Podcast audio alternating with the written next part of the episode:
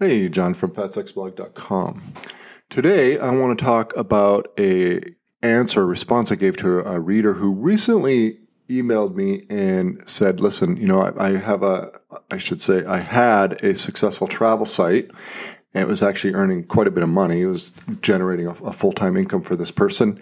and it was a big site and it was his only site and it was working well and now with covid it's taken an 80% hit now now this just downright sucks. This is one of those unanticipated catastrophes that could happen, and who would have thought that would have happened?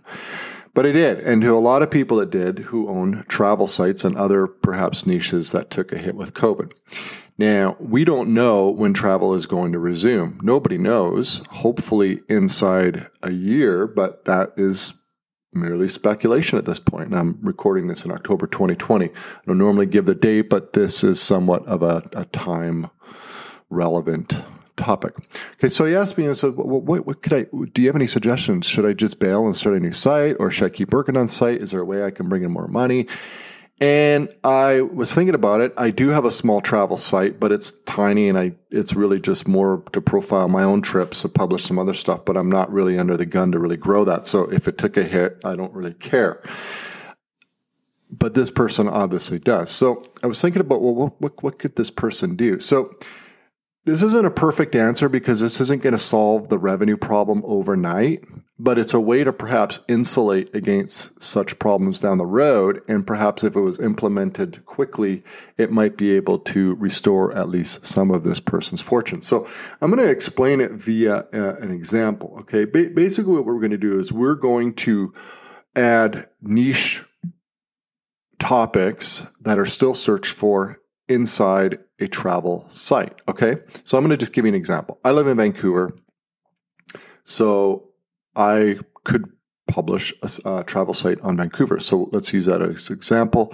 What is Vancouver known for? It's known for skiing. Lots of skiing around here. There's a few local mountains. There's Whistler down the road. There's a whole whole bunch of uh, ski resorts. You know, several hours away. I mean, like British Columbia is ski central. So big time. Okay, so a lot of people travel here for skiing, particular Whistler, world class global destination. Okay, so how could that be turned into a non travel oriented topic? Well, skiing in, in itself is a niche, and people are going to ski this year and they're going to ski all over the world. They may not travel to ski destinations, but people are going to ski in their local area and people are going to research ski gear. People are going to buy ski gear. Now, it may not be as good as in normal years because, granted, people who ski but uh, have to travel to ski destinations every year may not be doing that. Uh, you know, we're uh, we're not flying anywhere, especially out of country, but we'll go to Whistler because it's an hour and a half down the road. It's it's easy for us. So it's not not the perfect solution, but you could you could tack tackle this by basically doing a whole ski niche within the travel site. Now, you've got to set this up in a way so it doesn't look weird when people show up to your to your site, right? Like they're going to be like, "Oh, I thought this was a travel site, and here's here's on the homepage a whole bunch of posts about ski gear." It doesn't really make sense, right? You're, you're going to kind of bury it. You're going to, but but there's it's accessible with links. Right? I do this on sites all the time. I, will publish articles that aren't really like a, a direct fit within the obvious surface level niche, but I'll drill down in topics so deep that if you actually saw that article on the homepage, it'd be a bit of a head scratcher. You'd think, well, that's kind of weird. Why would that article be there? Okay. Uh, I think recently in a, in a podcast or a video recently, I use an example of if I had a basketball shoe niche, I think potentially you could even write about how leather is tanned or processed for shoes. Okay. So if you had an article on the homepage of a basketball shoe website called um, How to Tan Leather, uh, you would initially think, well, that makes absolutely no sense. But if you read it in the context of the article where you're reading about basketball shoes, which mention leather, and leather links out to your article on how leather is tan, sort of thing. Ah, okay. In context, it makes a lot of sense. Okay. That's what we're talking about with this uh, pivot in terms of if you own a travel site and you need to do something differently in an effort to get some traffic right away. Another good example of the Vancouver site, uh, Vancouver travel site would be uh, Vancouver is also known for sushi. Tons of sushi restaurants, high end, uh, more budget. I mean, sushi restaurants are everywhere. It's a big deal, and a lot of tourists go there, but so do locals. A lot of locals eat sushi regularly. Okay, so you could actually do a whole thing on sushi, a whole section on sushi. It's a huge topic, uh, tons of keywords with high search volume. It's massive, and and this isn't really subject to travel at all. I mean, in fact, uh, more and more people are probably cooking at home during COVID, so maybe they want to make their own sushi. There's some ideas for content. Learn how to make sushi in profile. A lot of people are ordering on food delivery apps. They're ordering different sushi. Maybe it's maybe by using the apps, they're like, "Whoa, there's a sushi restaurant there, and it's the first time they're trying it." Okay, well, what what should I get for sushi? What's good? What's good for somebody who's never had it before? All of these topics that are very relevant that uh, are evergreen in the sense that they're not they're not vulnerable to to COVID and perhaps other potential catastrophes. So, and again, you wouldn't want your sort of how to make a certain type of sushi article to show up on the homepage. I would exclude it from any sort of homepage feed or anything like that. And you can you can easily customize that with with WordPress. That's easily done. But you definitely want it, you know, it's linked to from certain articles. So you might have an article on there, uh, your favorite sushi restaurants in Vancouver. That's something I would write. I, I've gone to lots of them. I could probably write a half decent one. And then in that article, I might put some, you know, I have some links to um, how to make sushi. Okay, I did an article on how to make sushi. I don't know how to make sushi at all, so I, I, don't have that article. But I'm just saying, you know, if, if this is something a direction you could go. And so from my favorite Vancouver sushi restaurants, I could link out to all sorts of like sort of landing pages or cornerstone articles pertaining to this whole sushi section. And then off I'm going and I could cover sushi like massively and in depth.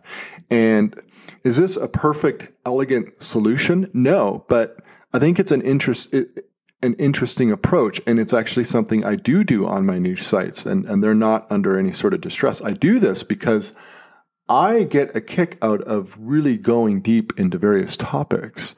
So, like I said, if somebody saw that topic on the homepage, they're going to be thinking it's a head scratcher and that, like, what type of site is this? It, it purports to be about one thing. And then I see these, like, totally unrelated articles, but they are related when it's put into context. So, not only is this a, a, good way to think about your niche sites generally in the best of times, but if you have a site that's been hit for whatever reason, uh, especially like travel related, or maybe you have a sports site. So, you know, sports has taken a hit. You know, several several niches have taken a hit with COVID. Maybe it's a way that you could think about pivoting and getting more traffic and and maybe you'll discover a way that this could be actually a long-term strategy to really create a, a very very very high quality niche site whether it's it's uh, travel or, or otherwise. So I, I love this whole approach. This this to me I think is very exciting for any niche site and uh, I do do it quite a bit. I really like to dig into what my um, all my articles and see how I can just really keep drilling down, down, down, down. So uh, now, in terms of travel specifically, and I'm, I'm, using this as an example because it was the question put to me. Uh, travel sites can vary. You know, not all of them are based on a particular location. Some are broad and cover pretty much anything under the sun travel related. Some are more of a luxury type travel oriented site. Some are budget travel. Budget travel seems to be a popular niche because most people who are getting started in this business like, can only afford budget travel. If if you're staying at the Four Seasons or the, the Ritz every night on a 200 day a year, John, chances are you have a lot of money, so you're not going to be blogging about it, right? Now, maybe you're the budget blogger who hits it big, and you can then start the luxury blog and then spend the rest of your, you know, spend half the year in your budget travel the other half living her up at the uh, Four Seasons all over the world. Anyway, there are all different angles with a travel site. I think this this concept can apply to uh, pretty much any type of travel site, and I think it can apply to pretty much any type of niche site, generally speaking. If we wanted to put it in the sports context.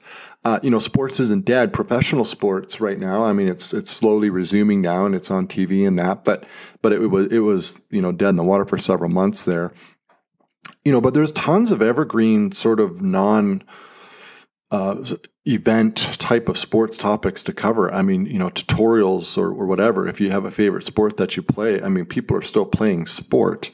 Perhaps not as much as they did, and perhaps not organized sport, but there's other types of sports uh, being played. There's individual sports. I've already touched on skiing and so forth. So you have to think about, okay, well, what what can I do? What is being what what what are people still searching for?